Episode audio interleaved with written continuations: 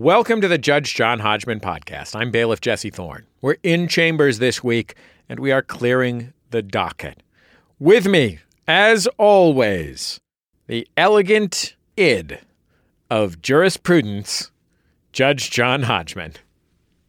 Sorry, I was a little distracted there, Jesse, because first of all, I don't want the listeners to get the wrong impression. There are times that we are not together. I'm not with you always. In spirit, I am. That is to say, in my astral projected form.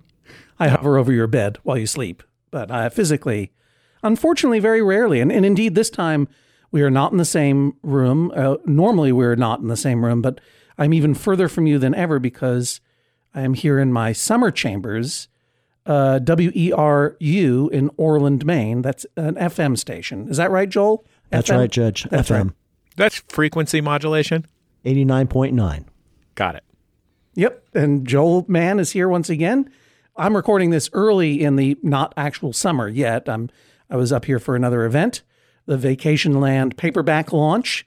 And uh, so we decided to record here. It's good to see you again, Joel. And this is a big year for WERU. Is that not correct? 30 years.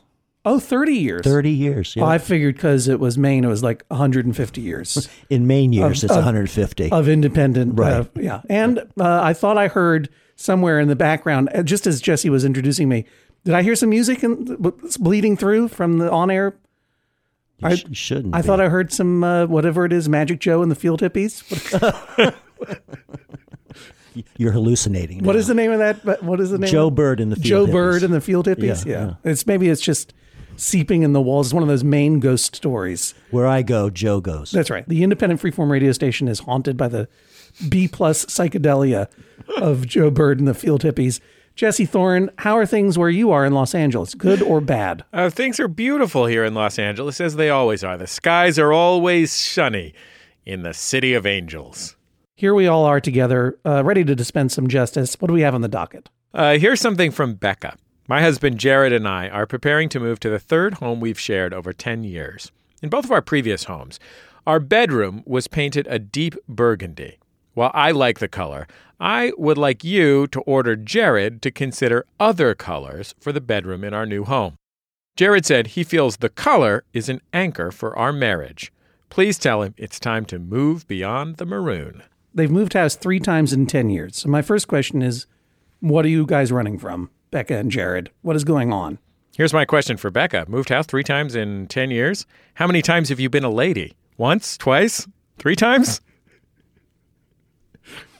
I think every time she has moved, she has been a lady because she has endured the most terrible bedroom color choice uh, imaginable to me. I, I can't tell if our producer, Jennifer Marmer, is laughing out of amusement or shame. she, she says six of one, half dozen of the other. Jennifer Marmer in Los Angeles, do you have a maroon bedroom? She's shaking her head. No. No. I don't care for it. I don't care for the color maroon. I don't care for the words maroon and bedroom together. And I would imagine that, you know, I think it's very dark for a bedroom. I feel like maroon feels like um, you're sleeping in a lawyer's office in the 80s. And that to me does not feel restful at all. And I certainly don't believe in a color superstition when it comes to bedrooms. In, in other words, that if they try something uh, different, uh, like the color uh, linen white, which is a Benjamin Moore paint color, which is the only one that I will ever consider for anything, uh, that suddenly they're going to get a divorce. Jesse Thorne, why is maroon a bad color for a bedroom? I presume you agree with me. I like that you're setting me up with such clear terms. I'm not opposed to it. I have to admit, Judge Hodgman. Uh oh. Um, Go on. I think that you know that I am a bit of an aesthete. I am one concerned with matters aesthetic that extends to the decoration of my home. Mm-hmm. Unlike, I think, in many heterosexual partnerships, in my partnership with my wife, I uh, am the probably the driving force of the interior decor. Mm-hmm. I'm the one who buys the furniture for the most part, Yeah. um, and so forth. And I think your taste in chairs is the same as your taste in ponchos. Impeccable. Thank you, Judge Hodgman. A higher compliment has rarely been paid to me. Everybody, you got to see these ponchos that Jesse Thorne wears sometimes. Maybe there's only one poncho. Yeah, I How only have the one poncho. Yeah, Boy, that poncho's fantastic. it is a anyway, nice poncho. you're going to tell me in my in my own right here in the studios of WERU 89.9 FM in Orland, Maine, that maroon is an okay color for a bedroom. No, I'm going to admit to a personal weakness, which is this. All right. I grew up splitting my time between my parents' homes. And in the entire time that I lived in my parents' homes, we never lived in a home that we owned. I only grew up in rentals. Right. And in fact, the home that I own now, which I purchased uh, roughly five years ago, is the first time I have owned a home. And for that reason, I think I have never. My, mi- I, I genuinely struggled to wrap my mind around the idea of walls that aren't white. It's not Right. because I'm a minimalist modernist. In fact, quite the opposite. But you know, our friend Emily Gordon, uh, the Oscar-nominated screenwriter, Yes, and wonderful uh, producer and human being. yeah, she once posted a picture of some spectacular wallpaper that she had purchased for uh, the home she shares with her husband, the brilliant stand-up comedian and actor Kumail Nanjiani, and it occurred to me. I genuinely cannot even comprehend the idea of colored walls, much less wallpaper, even if I admire them. Right. So that I, I want to be the background for this. However, while I think that burgundy is pretty dark, if you are seeking a bedroom as refuge and what you want is a calm, quiet, dark place rather than a place that fills you with light and optimism, which is what some people want from their bedroom. Hmm I'm not opposed to the color. It is, in fact, one of my favorite colors in general. And I don't hate it, but it is something that I would more associate with a colonialist's study Yeah. than a bedroom. Yeah. Are you going to be sleeping in a bed or in an overstuffed leather wing chair? Well, the latter in my case, but continue. And also, we're not talking about burgundy here, Jesse. We're talking about maroon from the French word marron or chestnut, a brownish red. In fact, uh, maybe uh, you might even say more of a claret color. We're talking about hex triplet number 800000. We're talking about the official color of the state of Queensland, Australia. We're We're talking about a color that was borrowed for the name of a band, Maroon 5. Is that what you want to be thinking about? Queensland, Australia, and the songs of Maroon 5 as you fall asleep? I would say to each their own, but no, they're all wrong if you think that. I can't imagine it. Well, you know what? Everyone has different tastes, I guess. And I I think that sleeping in a room that is painted a dark, dark color in that way, to me that feels sad and, and depressing. And as we both kind of put it, it's it associates more with a study or something wood paneled in corporate like a lobby than a quiet place to wake up. And when you wake up in the morning, it will feel like it's still nighttime in there. That's obviously not for me. You are more forgiving than I am. But what this comes down to is even if we were to establish that maroon is a terrible color for a bedroom, and I am establishing that, uh, three times in 10 years, Jared has gotten his precious maroon. Becca wants a change. This is not a, necessarily a court of aesthetics or etiquette, although we dabble in both. This is a court of justice. Is it fair for Becca to put up with another color if she wants to experiment and try something different?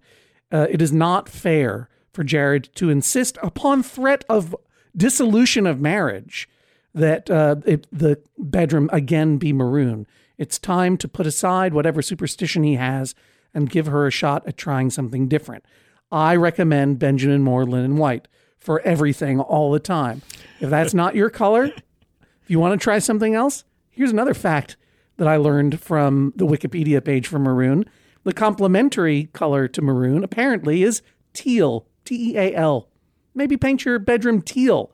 See if that satisfies Jared's weird superstition and your desire for the new.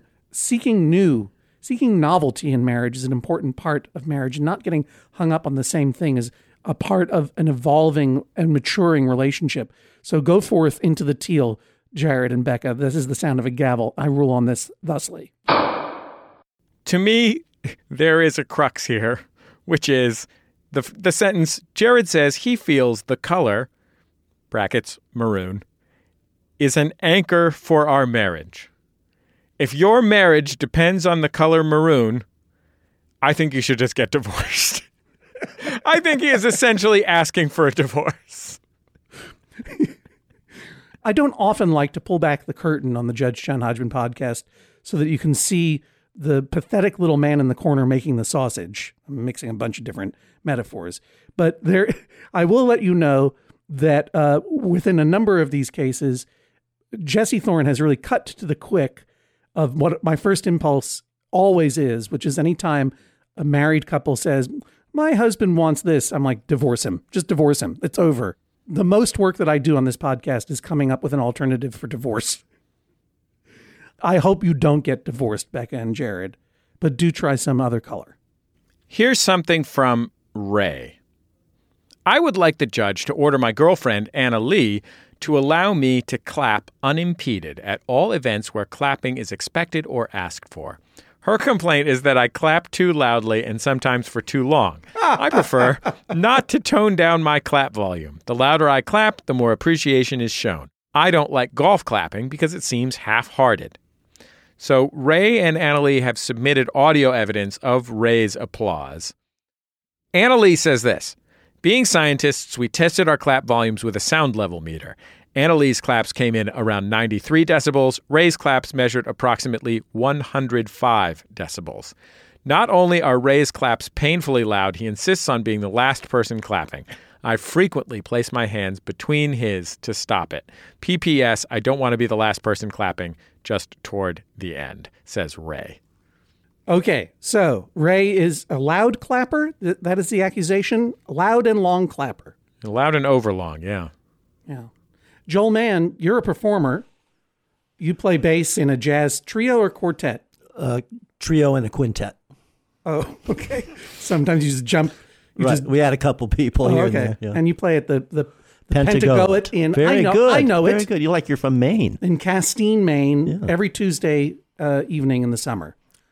That's right. As through a, September. As a performer, is there any such thing as clapping that is too loud? There's obnoxious clapping where you know someone's just doing it because they're being obnoxious. You mean it's mocking cla- clapping? yeah, mocking clapping. and Yeah. that happens a lot. no, but I, on the I- porch at the Pentagoet. I recognize it when it does. Yeah, yeah. People are like, "Oh, thanks for Right, the there you go. jazz. That's it, yeah. Thanks so much." Right. That that type of thing.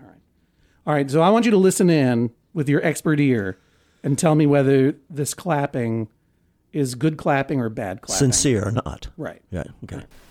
This is Ray clapping. And this is Anna Lee. Ray's clapping does sound sarcastic. It does. It hurt my ear. It's it's not genuine. Yeah. It's no Ray. You're, go, you're it's too hard. You're doing it wrong, Ray. Take a lesson from it. How does Anna Lee's clapping sound to you, Very good. Positive. Jesse? How do you feel about it? I agree completely. I like. You know what I liked about Anna Lee's clapping? Can we hear them again? This is Ray clapping. And this is Anna Lee. All right. First of all, I have a new ringtone. Second of all, everything about Ray's clapping is wrong. It feels aggressive. It feels harsh, and it really feels, you know, like I'm being struck with something, and that's no fun for the performer. Annalie's clapping is musical. It varies. It starts out here, it grows, it comes down. There's variation. It feels alive, as opposed to Ray's rat-a-tat-tat. It hurts every part of me to hear that. Ray, you're absolutely wrong. Joel, uh, when when you're in the audience, how do you clap? All right, let's move on. John, have you ever seen the viral video clip of Sting? that's related to clapping of Harry Connick Jr.? No. It's really, truly magical. Although maybe it takes a Joel Mann level music nerd to truly get passionate about it. Um, he is performing, uh, you know, some of his upbeat jazz vocals, and he has an audience. This is in video, and he has an audience clapping along to the song. And the audience are all clapping on the one and the three, the first and third beats of the uh, four beat measures. Mm-hmm. In classic 4 4 common time. Exactly. Uh, and that, of course, is you know Harry Connick Jr. is a uh, is a jazz performer, and I think he would prefer that the audience clap on the backbeat, the two and the four. Right. Um, although you know, I won't tell you what ethnicity the majority of the Harry Connick Jr. audience is at this particular show. I'm the world's uh, greatest detective, I can guess. Yeah, so it, it, it's a re- it's more like a it's more like a Maine jazz audience. You know what I mean? exactly Like jazz the jazz aficionados who might go to the Pentagoet Inn on Tuesday afternoons to hear a, a quintet or a septet or whatever whatever Joel's been able to put together. So this whole crowd is clapping in unison on the one and the three, like they're at a Pat Boone concert. Mm-hmm. And Harry Connick Jr. is perturbed. And so during a solo, he adds a fifth beat to one measure. So just one one bit of the song is five four, just once. Just throws in one extra beat, then starts over in four four, thus tricking the entire audience into switching to the two and the four. Harry Connick Jr. is famous for two things: When Harry Met Sally and psyops, musical psyops. Did you ever see video of uh, uh, Sting clapping? You know, the, the lead singer and bassist for the Police. No. You should check it out. You don't have to do it right now. Everyone at home or in the car, don't pull over the car and take a look. But when you have a moment, remember it, and you'll be pleased you did. Sting claps in an unusual way. Let's just put it that way.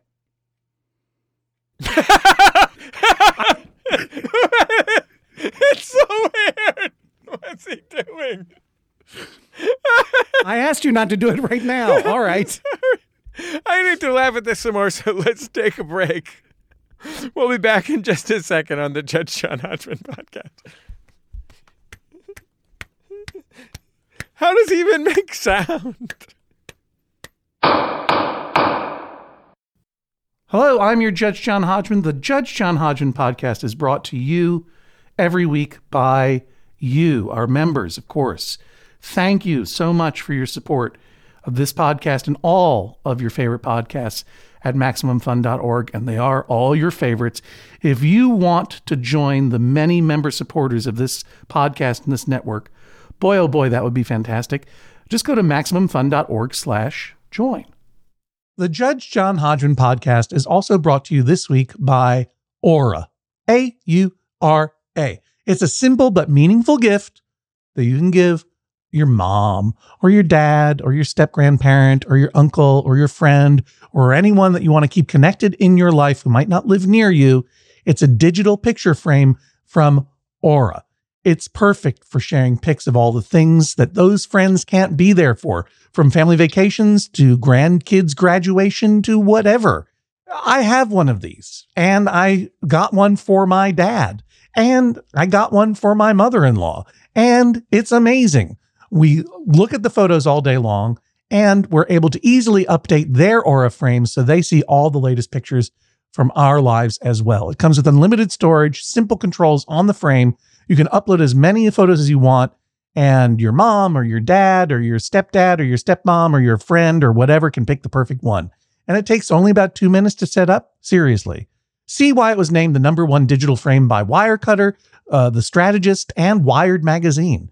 Right now, you can save on the perfect gift that keeps on giving by visiting auraframes.com. For a limited time, listeners can get $20 off their best selling frame with code Hodgman. That's A U R A frames.com, promo code Hodgman. Terms and conditions apply. The Judge John Hodgman podcast is also brought to you this week by Babbel. Okay, it's 2020 24, 2020 24. Oh, if hindsight were 2020, I I don't know what I would have done differently. All I know is that I'm taking every day in this year and trying to get better a little bit every day. That's what you do. That's the way progress is made, step by step, day by day, bird by bird. And that's the way it is when you're learning anything, especially a new language with Babbel.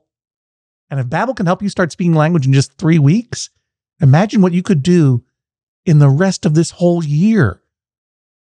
Don't pay hundreds of dollars to private tutors or waste hours on apps that don't really help you speak the language.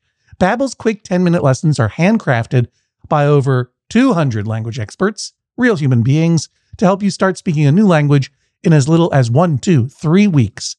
Studies from Michigan State University, Yale University, and others continue to prove that Babbel is better.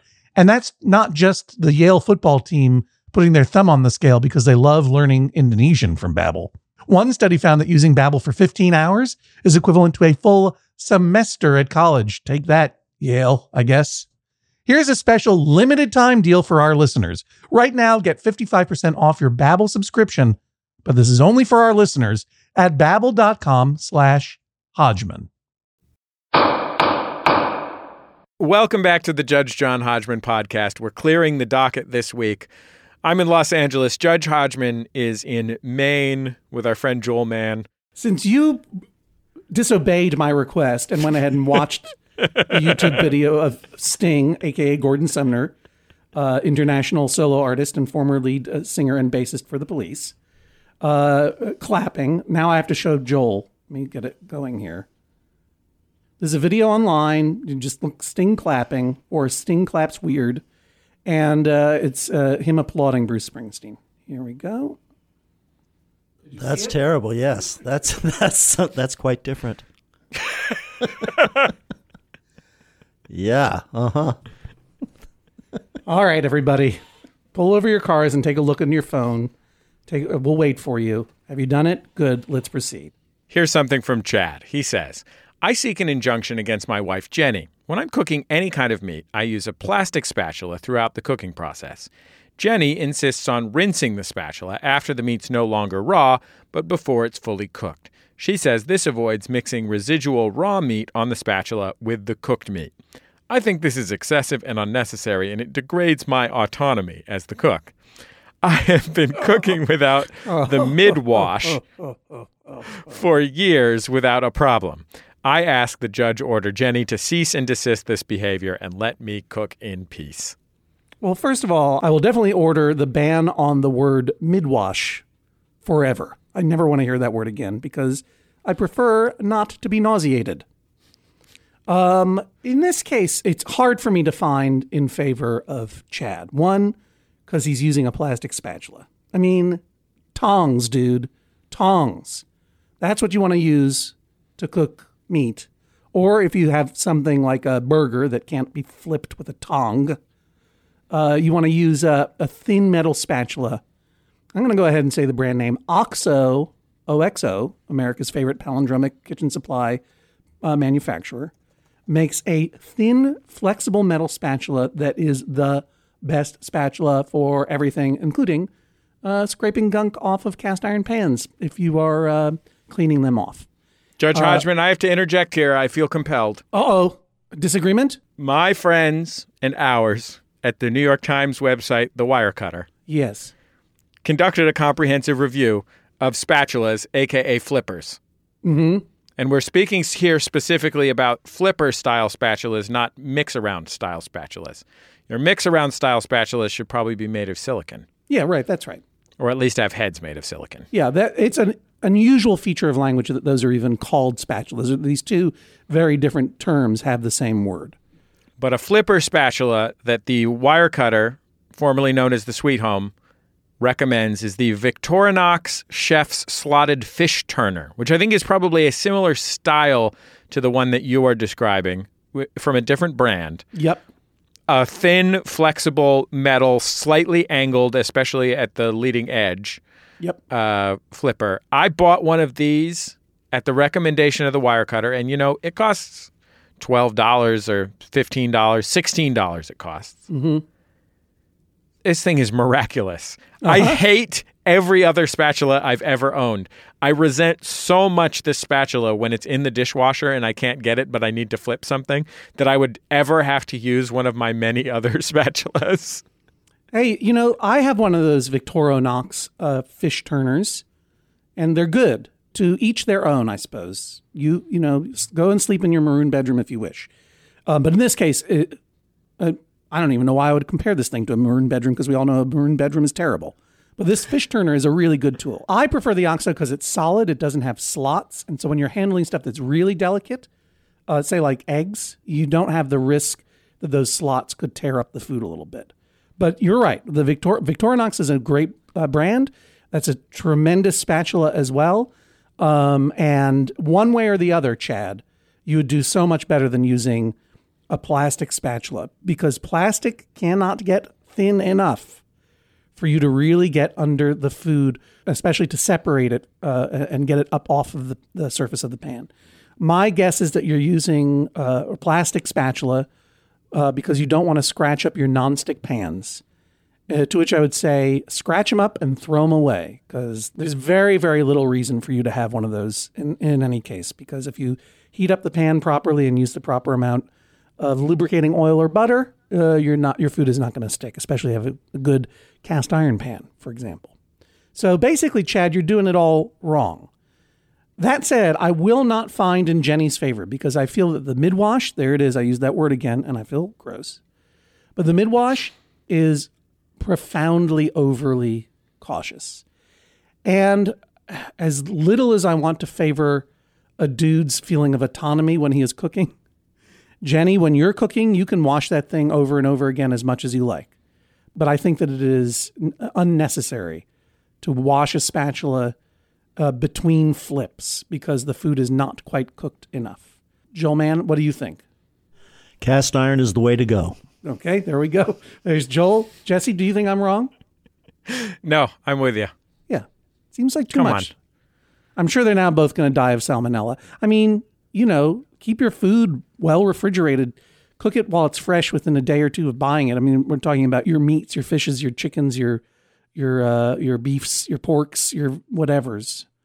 But um, uh, and and generally practice good hygiene. But I I feel like foodborne illness will not be an issue in your lives if Chad continues to cook the way he cooks, and uh, as long as he switches to a Victorinox fish turner, it's not just for fish anymore. I honestly just don't know what you might be cooking where the exterior temperature won't be uh, high enough to kill the foodborne illness, even if you touch it with the foodborne illness. Like, even the top half of a hamburger seems like if your cast iron's going pretty good, that's still got to be the 140 degrees or whatever it takes to kill your mad cow disease. Yeah, un- unless he's doing a thing where he is taking, let's just say it's hamburgers for the sake of argument. Maybe he's doing a thing where he forms the hamburgers and then he lifts them with the spatula and then drops them into the pan or whatever that way. Like, but no, just put, if you're forming the hamburgers already, just put them in with your fingers and then wash your fingers off and then you're ready to go. Maybe everything Chad is doing is wrong. Chad, take a course in not being wrong uh, before you cook again for the sake of your wife. Here's something from Warren. I'm seeking an injunction against my wife, Candace, restricting her Christmas gift giving expectations. When planning our wedding, we decided to make our save the date card an ugly sweater Christmas card. Candace enjoyed it so much that it became a family tradition to create unique Christmas cards. The tradition has grown significantly in scale over the years and brings much joy to our family and friends. I feel the amount of work and creativity put into each card should fulfill the holiday social contract of exchanging gifts. Candace feels that we still owe certain parties gifts in addition to the annual card. I've attached a sample of some of our early cards to compare with some of our later cards, as well as a couple of pictures showing some of what goes into our recent cards. Uh, and of course, all these images will be available on the Judge John Hodgman page at MaximumFun.org and on our Instagram account, Instagram.com slash Judge John Hodgman. So l- let me explain to the listeners who don't have access to the internet at this very moment what I am seeing, which are a series of photo Christmas cards. The initial one announcing the upcoming date of Warren and Candace's wedding. And it is a pretty traditional, cheesy Christmas card with them each wearing a pretty traditional, cheesy Christmas sweater with uh, Christmas trees on them. And then they get increasingly elaborate. The next one from 2008, they're wearing footy pajamas and hugging a Christmas tree. Uh, the next one has a nutcracker theme that seems to have involved a lot of photo manipulation. Here's to a Kraken Christmas, it says. Oh, I see. It's a paper doll diorama. It's not Photoshop at all. It's all practical effects. It's like shooting the Death Star run in the original Star Wars. They actually made a paper diorama with photos in it and then took pictures of that.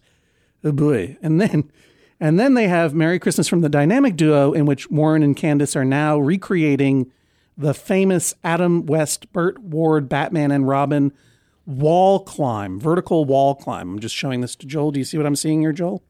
That's crazy. Okay, Joel says it's crazy. It's crazy because they had to build a phony side of a building parallel to the ground, plus a backdrop of a cityscape, presumably Gotham City, in order to them to do this classic trick where they're supposedly climbing up a wall, but they're really just walking across a facade of a wall. This is obviously. Should we tell Warren and Candy about chroma key? Should we let them know that green screens exist? I think they're living in a blissful utopian community where CGI and green screen technology has not improved since 1979. I'd like to leave them there. They love practical effects. They seem to be doing their effects like in the style of a journey to the moon.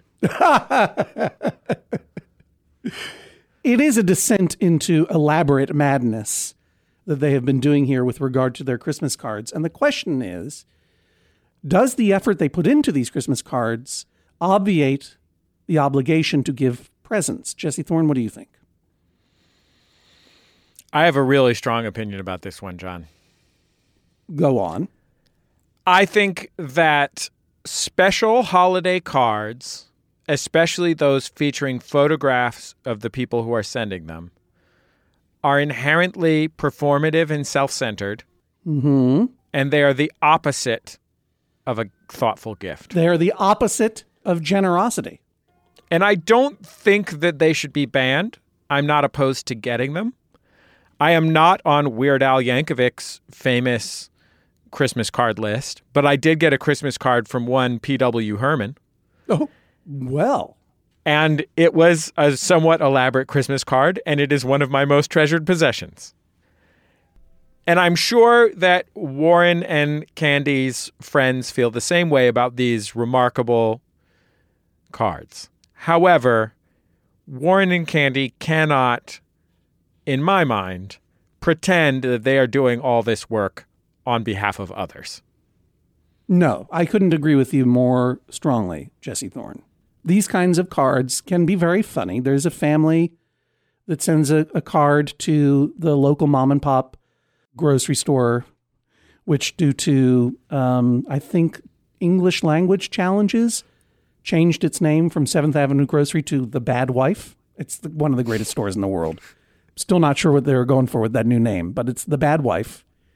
And there is a family that does great dress up uh, themed Christmas cards every year, including uh, you know some Star Warsy ones, and then one that just is like this incredible 1970s Sears family portrait. They're great, but there's no question that those cards, as much enjoyment as they might bring to your friends and families and your favorite greengrocers, they are designed to reflect glory unto you. They're kind of the opposite of the spirit of giving. And giving a present, whether it is at Christmas time, Hanukkah, birthday, or any other present giving opportunity, really should be an act of uh, selflessness and generosity, such that even the smallest uh, and inexpensive, if not zero expensive gesture, uh, reflects how much you are thinking about the other person, not what kind of crazy costume you're going to wear this year. So, you know, sorry, Warren and Candace. I appreciate what you're doing, and I have no doubt that, that people in your circle enjoy it a lot, but they are not a substitute for a thoughtful present, particularly if we're talking about family members. Like, I don't know who you're trying to X off your Christmas list here, but if you're talking about moms and dads and siblings and, and so forth, no, you got to get those people a present. You got to show them that you're thinking about them, not just about you. Who am I ruling against in this case, Jesse? Because I, I lost my place. Is it the husband? I bet it's the husband. Yes, you're ruling against the husband. Ruling against the husband. 100% consistency in the court of Judge John Hodgman. Sorry, husbands. Do better. Let's take a quick break. When we come back, more docket to clear on the Judge John Hodgman podcast. Back for another game. You know it. What's going on? Just one more week till Max Fun Drive. Hard to believe. It's been a heck of a year since the last one. We're now a worker owned co op. We raised $50,000 for charity last year. And we've added a bunch of awesome new shows. But do you think we're ready to do it again? Absolutely. Lovely new gifts are lined up. The episodes will be amazing. And wait till everyone hears the bonus content. Yeah, plus they know to go to MaximumFun.org slash newsletter, so they're getting all the news. Oh, like that meetup day is on Thursday, March 21st. Then what's bothering you? Me? Oh, nothing. We're all set for Max Fun Drive to start on Monday, March 18th. I just didn't want you to see this coming. Check. What? Hang on. Most of the plants humans eat are technically grass. Most of the asphalt we drive on is almost a liquid. The formula of WD 40 is San Diego's greatest secret. Zippers were invented by a Swedish immigrant love story. On the podcast Secretly Incredibly Fascinating, we explore this type of amazing stuff. Stuff about ordinary topics like cabbage and batteries and socks. Topics you'd never expect to be the title of the podcast Secretly Incredibly Fascinating. Find us by searching for the word secretly in your podcast app. And at MaximumFun.org.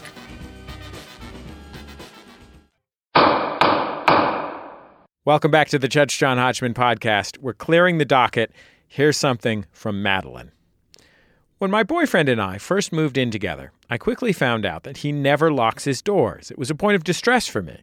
After many a fight, he started locking the door. However, A, he grumbles about it, and B, he now wants me to leave the door unlocked whenever I am home before him.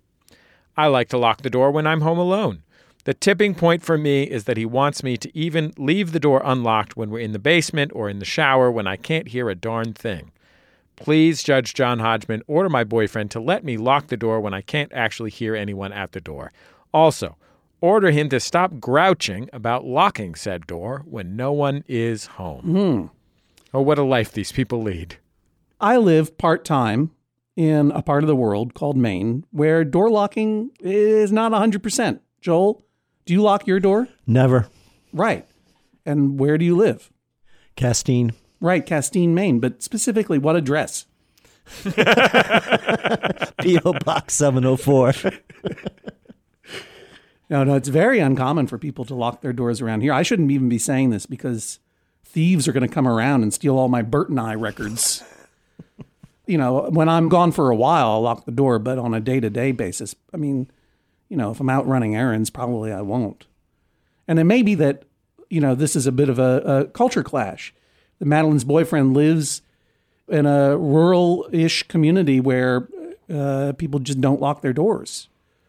Uh, and Madeline isn't used to that. And for her to lock the door is jarring to the boyfriend because he does not understand why it's happening. And he wants to get into his house to sneak up on Madeline while she's in the shower in the basement because it's fun to scare people. On the other hand, I think Madeline has a right, as we all do, uh, to feel relative peace and security. And if you are in the shower or the basement, the two most intimate places you could be, you probably don't want to have to think about uh, a stranger's type situation. There are a lot of hands to this one, and I'm about to give you one more hand. This is uh, Madeline's boyfriend's house or apartment. Uh, I'm going to presume house because if it's an apartment, then he's living in a dense urban area, and that guy should be locking his doors all the time. That's crazy. But presumably, it's a house, and it's definitely his property, or at least his name is on the rental lease. So shouldn't he have a right uh, to determine when uh, or if the doors are locked? Jesse Thorne, what do you think? I, you know, I think this is the same as that money at the ATMs thing where I just get the money in my pocket as quick as possible because I'm sure somebody's on the roll up. Right. Like my childhood trauma of living in a troubled urban neighborhood Sure. is far too great for me to see fit that there being anything but pure insanity at the heart of not locking your door. I have to say, like, when I bought a cabin in the mountains, the house that I bought is in this town that's like three turn right and go to the end of the roads. Like, it's an hour from the nearest grocery store. Mm-hmm. And when I was worrying about where to hide a key, my neighbor Skip was he was like borderline mad at me for locking my door. Yeah. and I'm like, "Well, I don't know. What if I'm not there and somebody comes to steal my TV VCR?" You got a combo? I got a combo, baby. That's the dream of every cabin. That thing's like at least 20 inches too. It's a big one. Whoa, combo TV VCR. I've wanted one of those since 1991. Yeah, well, I've had one since 2016. Uh, if only I knew a poorly guarded place where I could get one.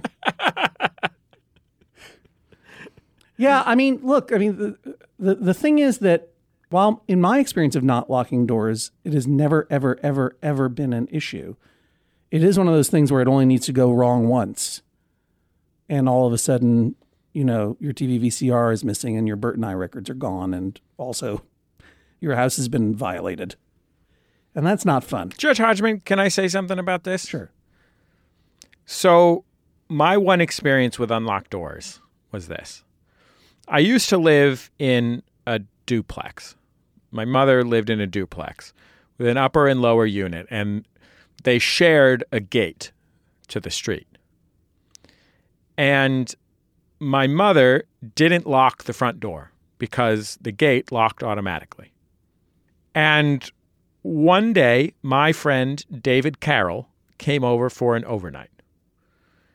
And when his, uh, as best as we can tell, when his uh, when his father picked him up the next morning, uh, he didn't fully close the gate, and a man with a knife came into our house in the middle of the night when we were there, and threatened my mother, stole some stuff, and ran. Mm-hmm. So the part of this that makes me the most nervous is that they feel like it's fine. They both seem to be okay with the idea that it is fine as long as they're there. Right. That's the part that worries me the most. And again, I, I recognize the the non-universality of my experience. However, dot dot dot. No, I, I agree. As I say, it only takes one time where the system goes wrong and there's a home intruder writing threats on your walls and wearing a burlap sack over his head. And that's no fun for anyone. So while I trust that Madeline's boyfriend knows his community and probably is right that it's unnecessary to lock the door, as Madeline's boyfriend, he should care about her comfort and state of mind. And she simply does not feel comfortable, you know, taking a shower or hanging in the basement with the door unlocked. So stop grouching. And you know what I would say is do what I've always wanted to do for 10 years and I've never gotten around to do it. Get a biometric door lock. Just get a thing where you you don't use a key, you just use your thumb.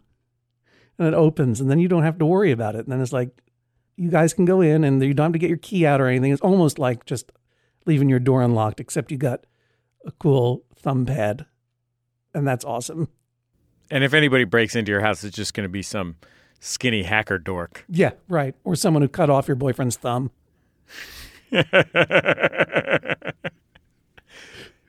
Micah says, My 34 year old coworker refuses to categorize himself as a millennial, although he clearly falls within the Pew Research Center guidelines of the age range, as well as the general consensus of the definition of millennial. I think he just wants to separate himself from a group that's commonly maligned and enjoys jumping on the anti millennial bandwagon. I would ask that the judge issue an injunction against my coworker's continued smug anti millennial vitriol, as well as issue a judgment that he is indeed a millennial. Appropriate damages would be this coworker catering an avocado toast breakfast for all staff members in our office between the ages of 22 and 37. No, Micah, you should buy a house for all those people. My first instinct, no, seriously, Jesse, my first instinct was to say that jumping on the anti millennial bandwagon is a millennial thing to do. But then I realized that's not exactly true. I mean, I don't know how you define millennial. I would presume you're going with the Pew Research Center's guidelines that I did not think to look up on the internet. But generally speaking, when we talk about a millennial, the sniffy way of describing them are, are young people in their 20s who are constantly taking pictures of themselves and their food, seem totally self involved, seem absolutely free of any shame or hangups with regard to uh, hugging and kissing other human beings, are tend to be, I, I guess, sort of pansexual and and uh, and very low key in their dating uh, theories, and basically are having a good time, and we hate that, right? Isn't that what a millennial is to you, Jesse, or is that just me? Judge Hodgman, I'm just going to go ahead and uh, use this opportunity to borrow the punchline of the classic joke about the Lone Ranger and Tonto and say, What do you mean, we, paleface? Oh no, you're a millennial. I'm a millennial, baby! 1981! I forgot that another definition of millennial is podcast entrepreneur. Aging public radio host. podcast entrepreneur, self starter, designs the world that he wants to live in and does so with a huge amount of gumption, uh, smarts, and decency. Uh, who, even though he is 10 years younger than I, and in this case, I'm referring specifically to Jesse Thorne, who uses the he, him pronouns, also knows all of the cultural references that I know somehow mysteriously. It makes me feel young. Until you got to that specific part about age, I just assumed you were talking about Roman Mars. Sure. That's like, I think he's a Gen Xer. you know, I grew up at a time where cool authenticity was the thing that you need. Like you needed to be punk rock, and that means you needed to be sneering and cynical about everything. Uh, I grew up at a time when uh, it was believed, and with reason, um, that if you uh, kissed another person, you'd probably get AIDS and die. Uh, I grew up in a time where everyone was very, very, very nervous about where they stood, both um, culturally and sexually. And it was a very anxious period of time, and there's a lot of shame involved. Millennials don't f- seem to feel any of that. And rather than wag my finger at them about it, uh, I say maybe they seem happy. Like the fact that they are not being punished for their lack of shame is a revelation to me. The fact that they're being rewarded for their happiness, that's something that maybe we should emulate. And there's no reason to, you know, speak ill of these millennials just because they're taking pictures of themselves all the time. They like themselves. That's not something that we were raised to believe was okay, but maybe it is okay. And in the meantime, I will say, um, you know, don't take naked pictures of yourself too much because that stuff lives on the internet forever. And I revised my initial thought. You know, jumping on the anti millennial bandwagon is not millennia at all. That's hipsterism. That is using cultural snobbery as a way of self uh, maintaining self importance. And so I weirdly find in favor of Micah's coworker, even though he is the right age for millennialism, he is a self-loathing hipster and therefore is exempt from the category. So no avocado toast for you guys. The docket is now officially clear. That's it for another episode of Judge John Hodgman. Our show recorded by Joel Mann at WERU in Orland, Maine, produced and engineered here in Los Angeles by Jennifer Marmer. Follow us on Twitter at Jesse Thorne and at Hodgman. We're on Instagram at Judge John Hodgman.